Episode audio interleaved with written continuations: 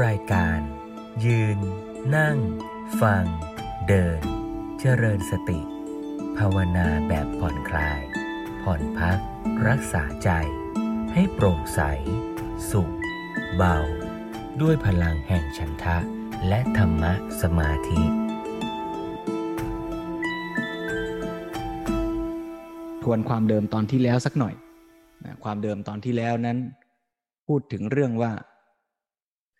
การปฏิบัติเจริญสติปัฏฐาน ซึ่งหลวงพ่อสมเด็จก็ได้อธิบายไว้ บอกว่าการฝึกเจริญสตินั้นเนี่ยมีหลักสำคัญ ว่าเราพิจารณาไม่ว่าจะดู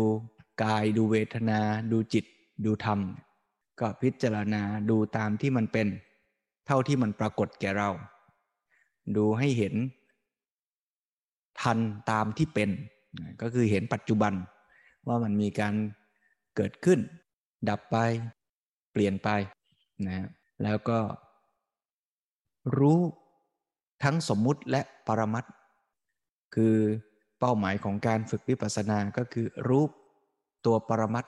ซึ่งโดยปกติเราไม่ค่อยรู้ เรารู้เลยไปสู่สมมุติหมดนะแต่ว่า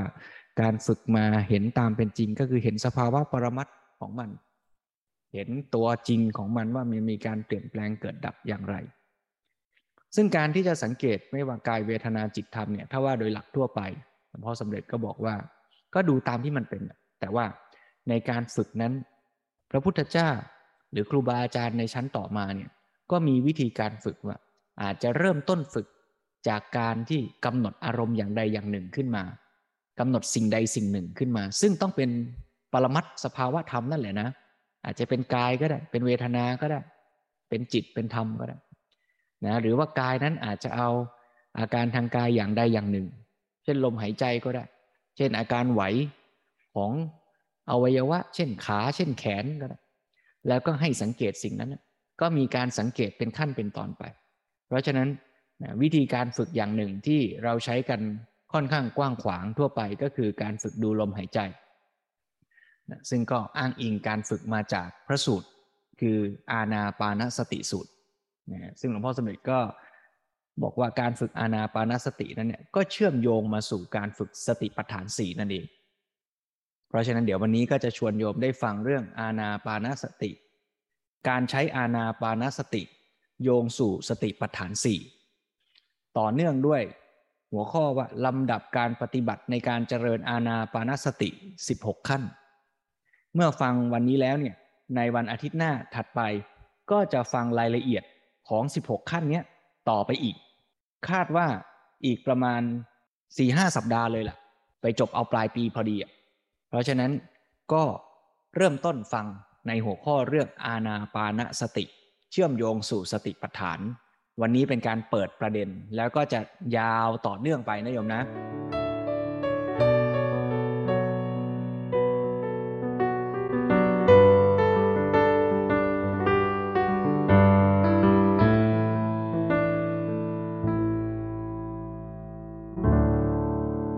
านได้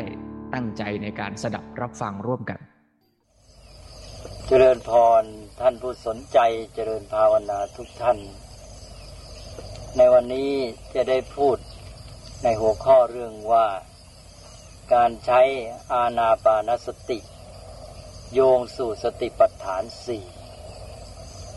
ซึ่งก็เป็นการต่อเนื่องจากการบรรยายในครั้งที่แล้ว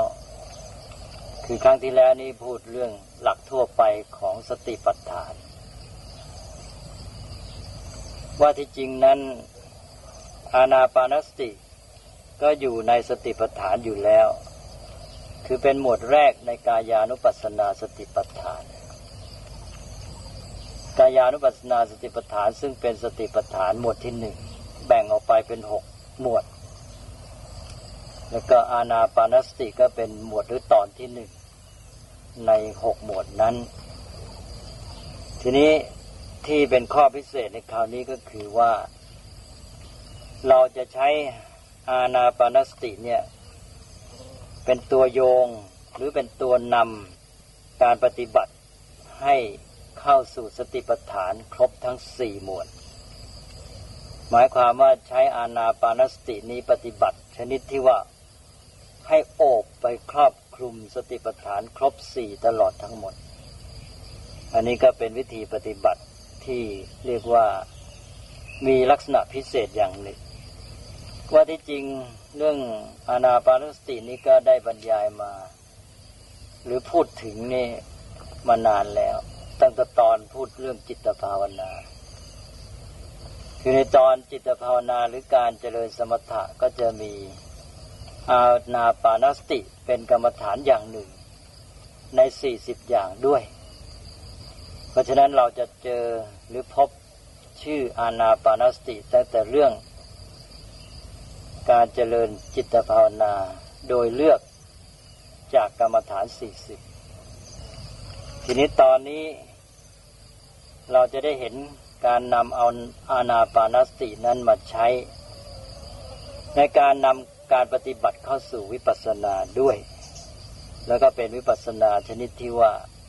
ปฏิบัติไปจนกระทั่งถึงที่สุดบรรลุจุดหมายทีเดียวเรื่องที่ว่าจะโยงอานาปนสติ เข้าสู่สติปัฏฐานครบทั้งสี่อย่างนั้น ในคราวที่แล้วก็พูดหลักการทั่วไปให้เห็นไว้แล้วว่า ความจริงเมื่อเราเริ่ม ปฏิบัติ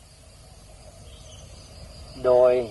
จับเอากายานุปัสสนาเป็นจุดเริ่มต้น เราก็สามารถที่จะปฏิบัติไปจนกระทั่งตลอดลุล่วงสติปัฏฐานทั้งสี่ได้ เพราะว่าสติปัฏฐานสี่นั้น เหมือนกับว่า ส่งทอดต่อกันไปเป็นลำดับ ถ้าเราตามให้ดี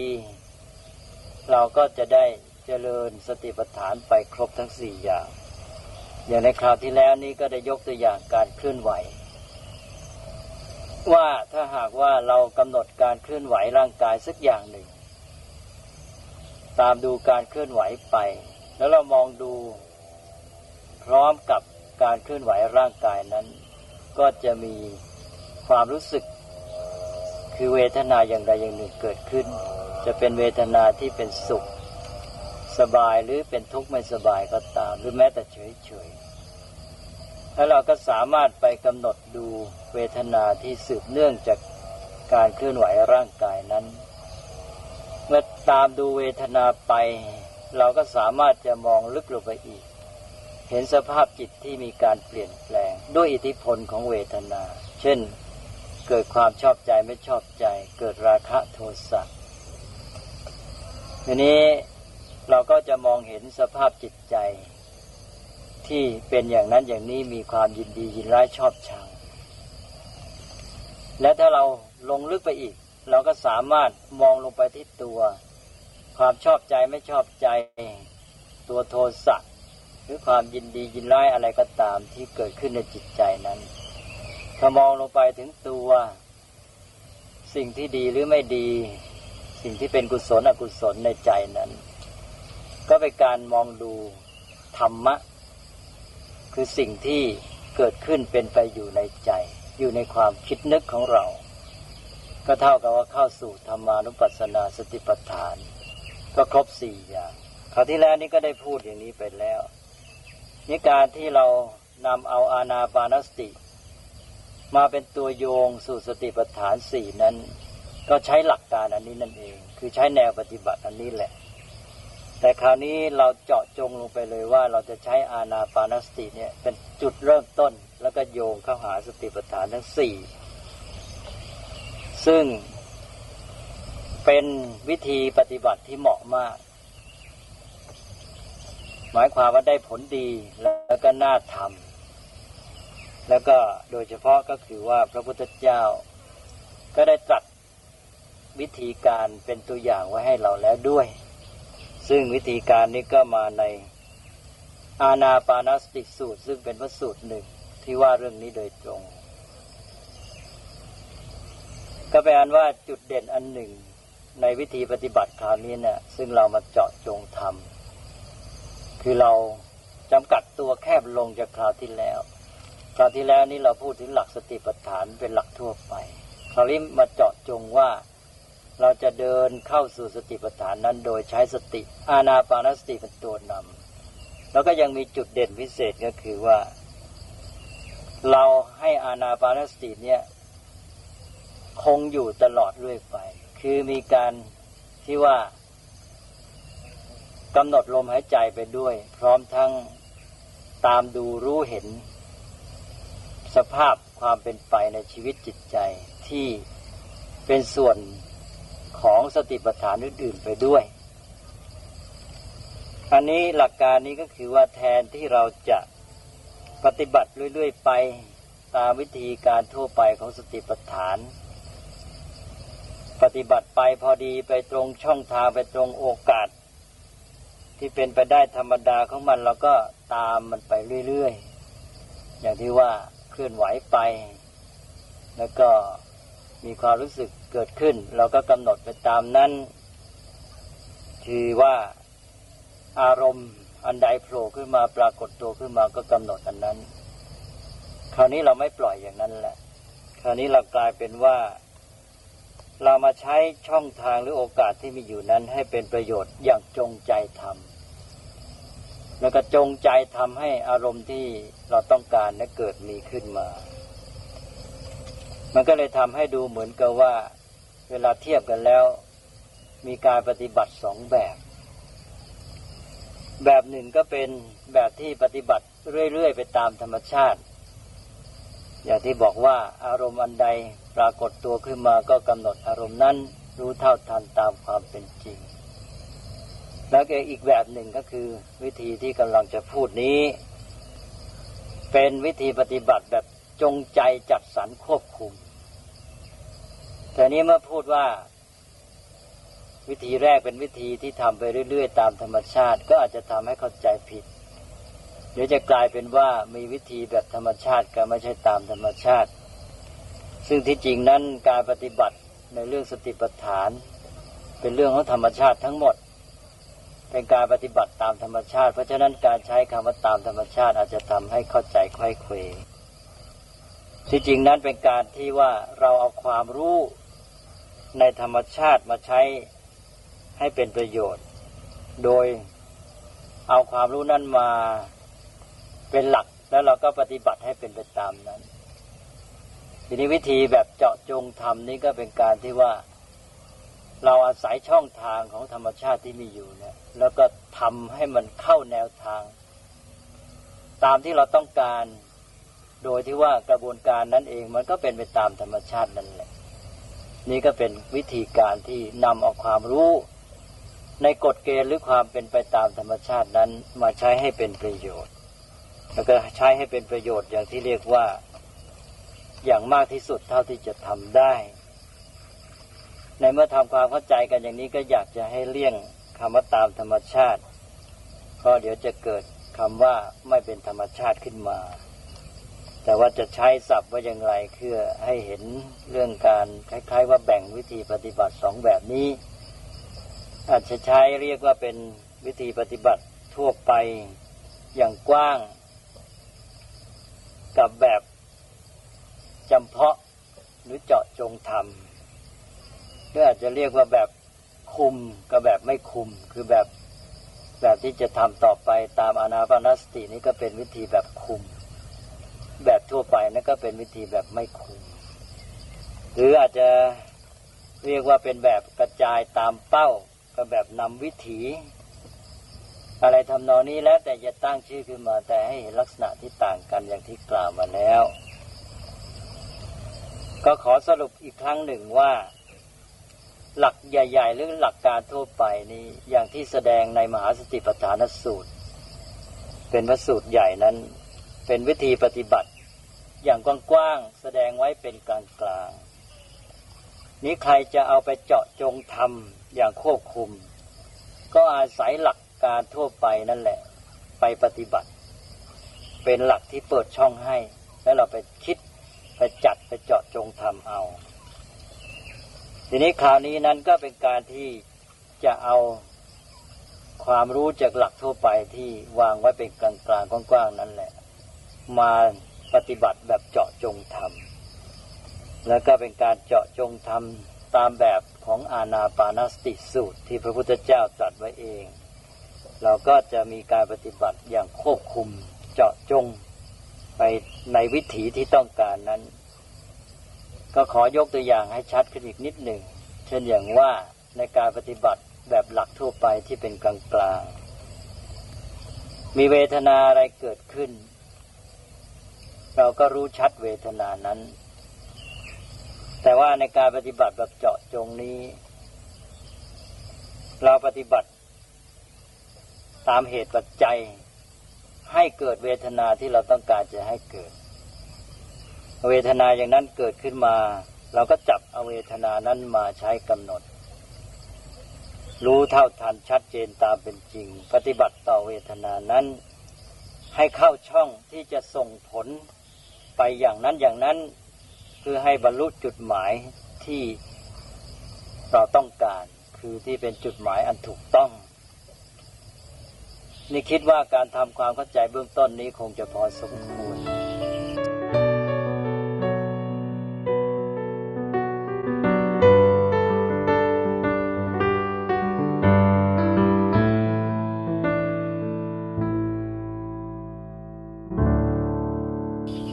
เข้าใจแนววิธีปฏิบัติที่เรากำลังจะพูดแล้ว ต่อไปนี้ก็จะเข้าสู่เนื้อหา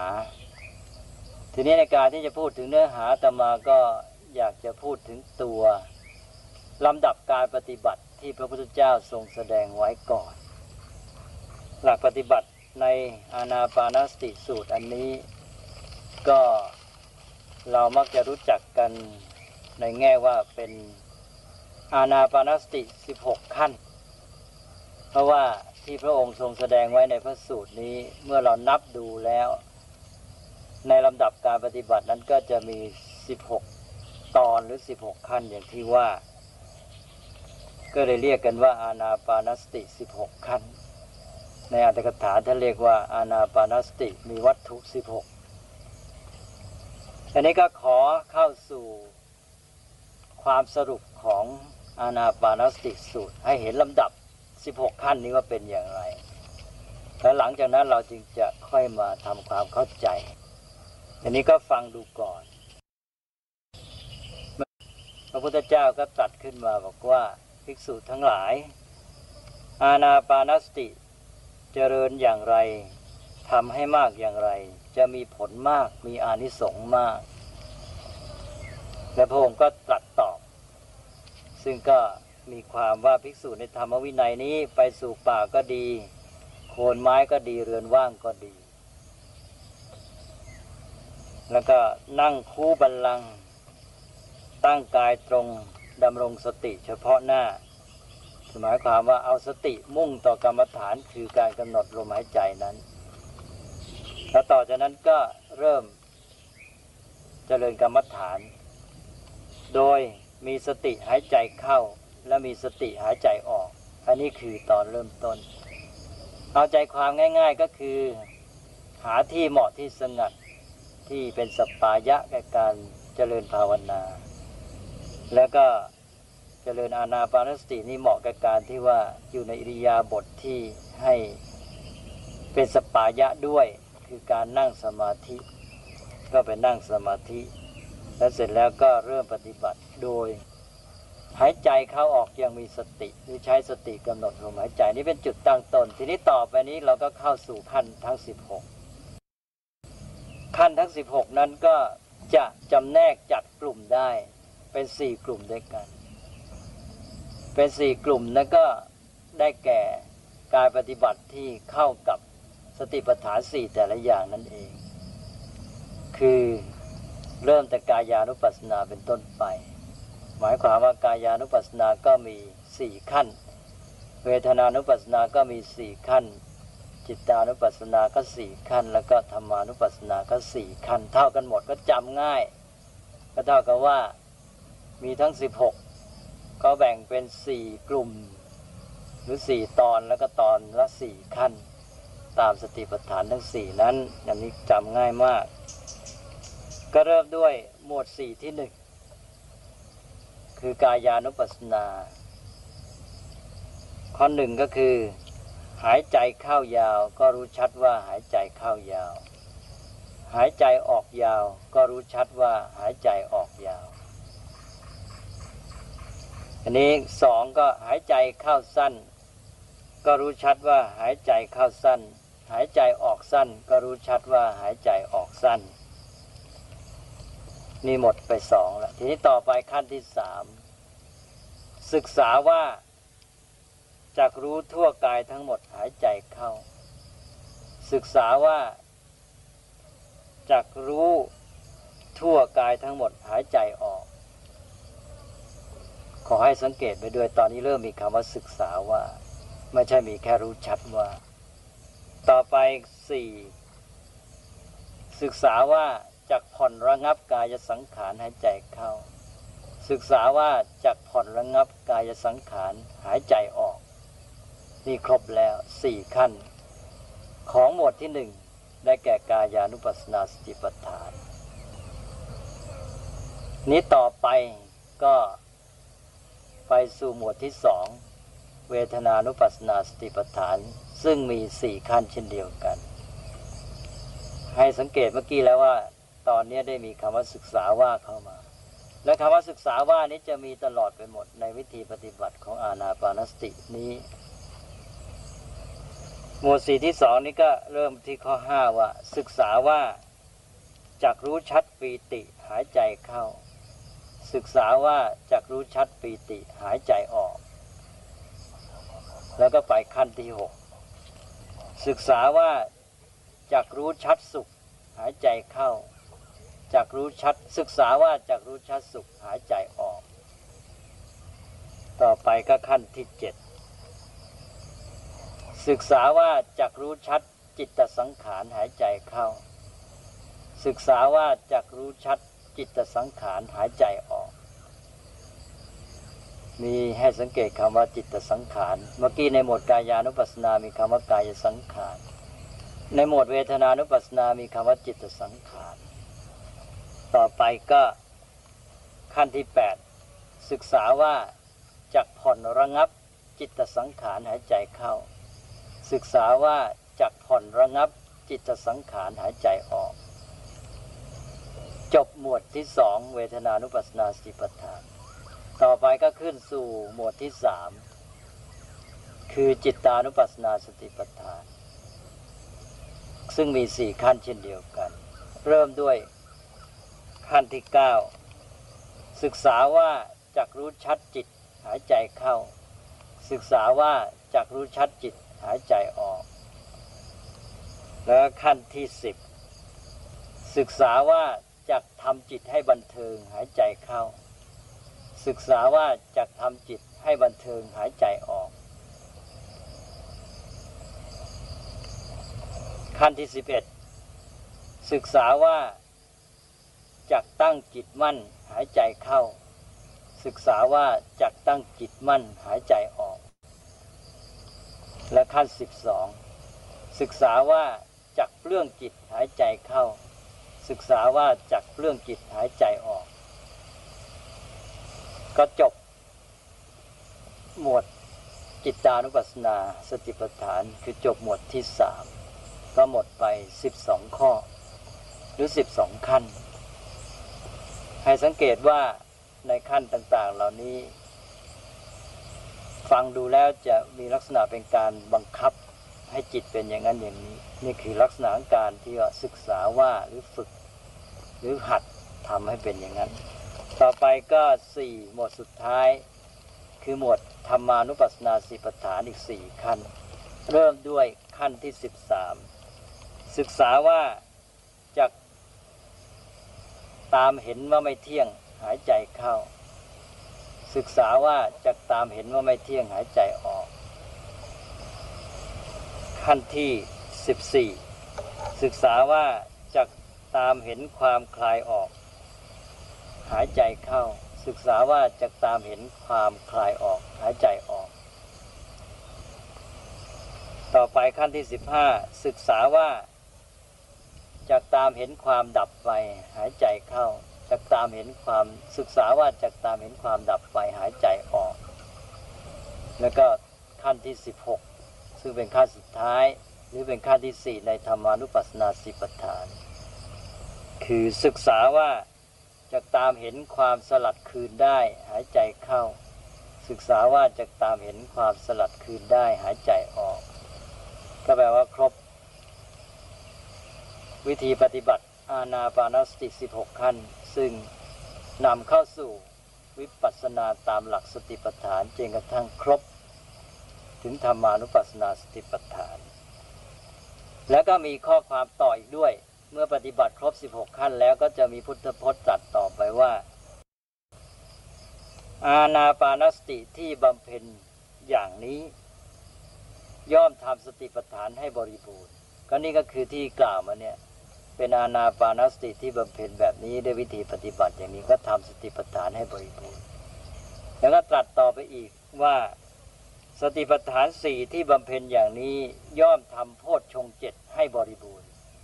พอสติปัฏฐานนี้บริบูรณ์แล้วก็ทำโพชฌงเจ็ดให้บริบูรณ์แล้วสุดท้ายก็ตรัสอีกว่าโพชฌงเจ็ดที่บำเพ็ญอย่างนี้ ย่อมทำวิชาและวิมุตติ ให้บริบูรณ์ ก็แปลว่าจบพอถึงวิชาวิมุตติก็คือว่าบรรลุจุดหมาย เป็นมรรคผลนิพพาน นี่ก็คือบทสรุปของหลักปฏิบัติ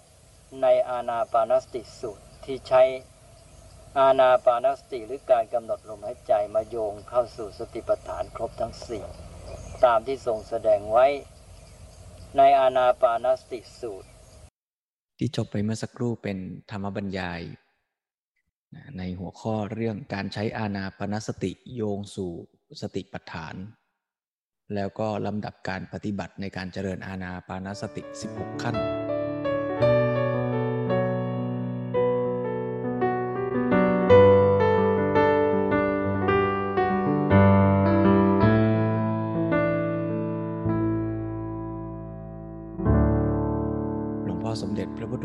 ารย์ชี้ให้เห็นภาพรวมก่อนว่า การปฏิบัติเจริญสติปัฏฐานเนี่ย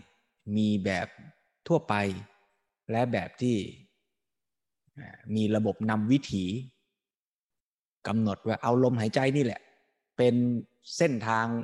นำไปสู่การพิจารณากาย เวทนาจิตธรรมนั่นแหละนั้นจะพิจารณาแบบทั่วไปคืออะไรปรากฏเกิดขึ้นก็รับรู้ก็ได้ จะฝึกแบบมีระบบนำวิถี ดูไปตามลำดับขั้น ดูไปเป็นอย่างๆ แล้วก็อาจจะมีการจัดการสร้างสิ่งที่จะสังเกตนั้นขึ้นมา เพื่อให้เหมาะแก่การสังเกตก็ได้ เพราะฉะนั้นใครที่สามารถจะสร้างอุปกรณ์แล้วสังเกต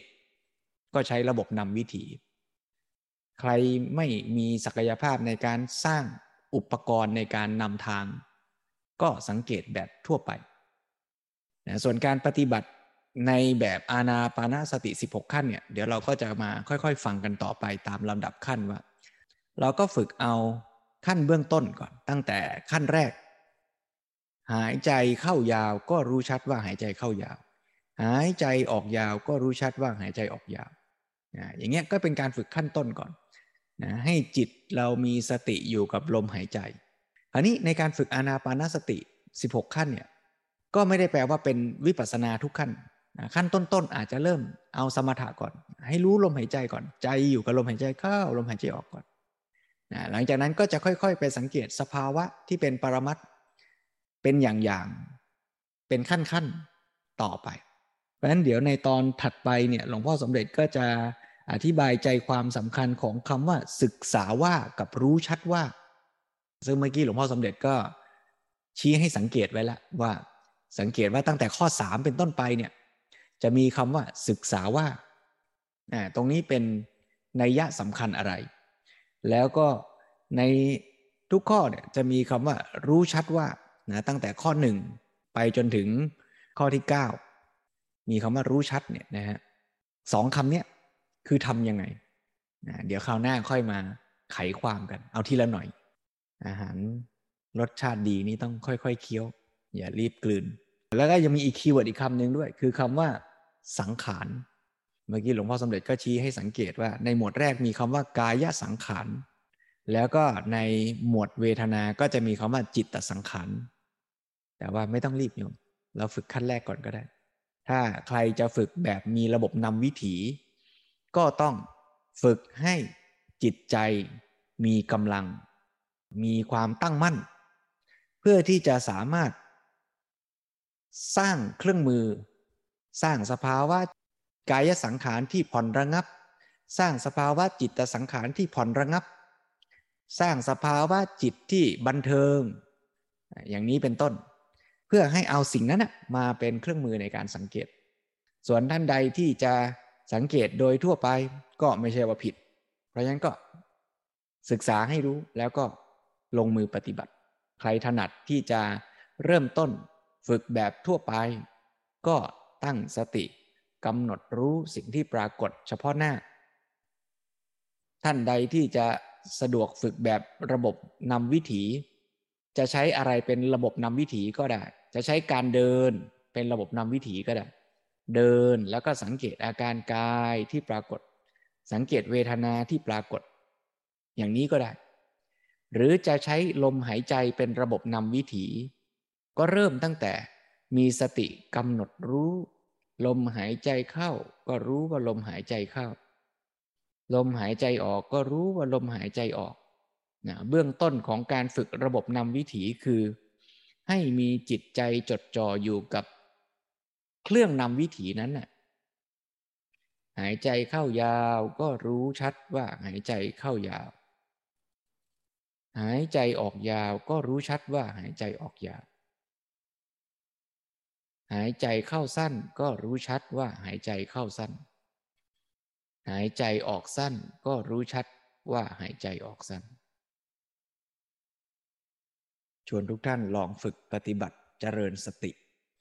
จะด้วยวิธีใดก็ได้ เป็นเวลาสักสิบห้านาที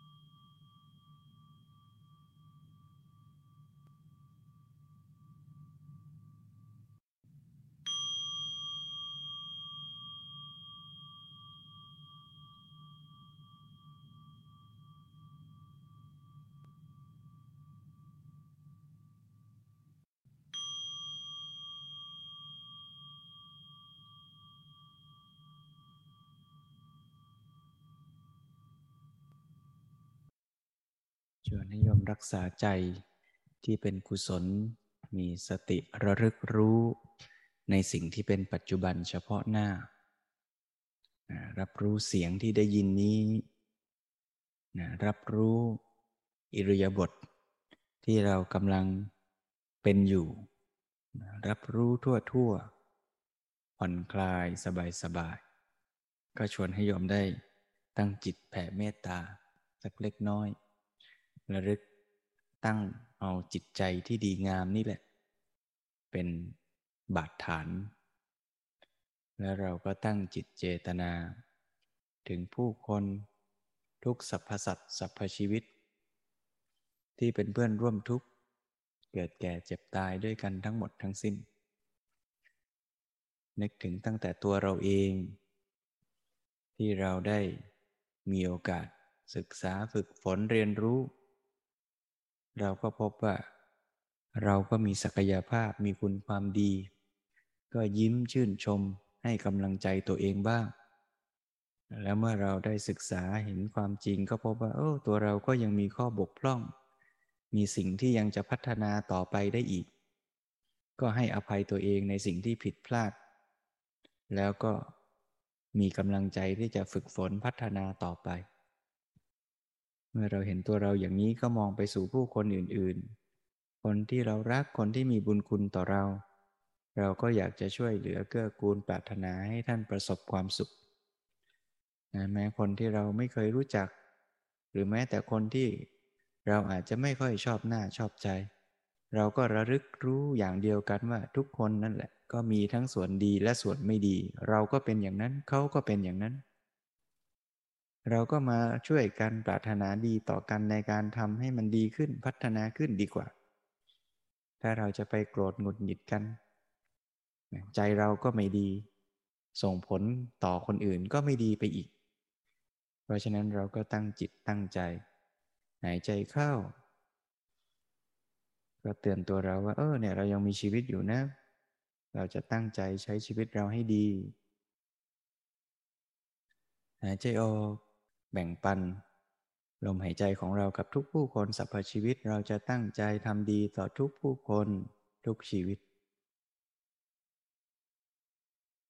หายใจเข้าเตือนตัวเราว่าเรายังมีชีวิตอยู่ เราจะตั้งใจใช้ชีวิตเราให้ดี หายใจออกตั้งเจตนาปรารถนาดีต่อผลที่เรารักขยายไปสู่ทุกสรรพสัตว์สรรพชีวิต เราจะตั้งใจเกื้อกูลทำดี ให้ทุกคนมีความสุข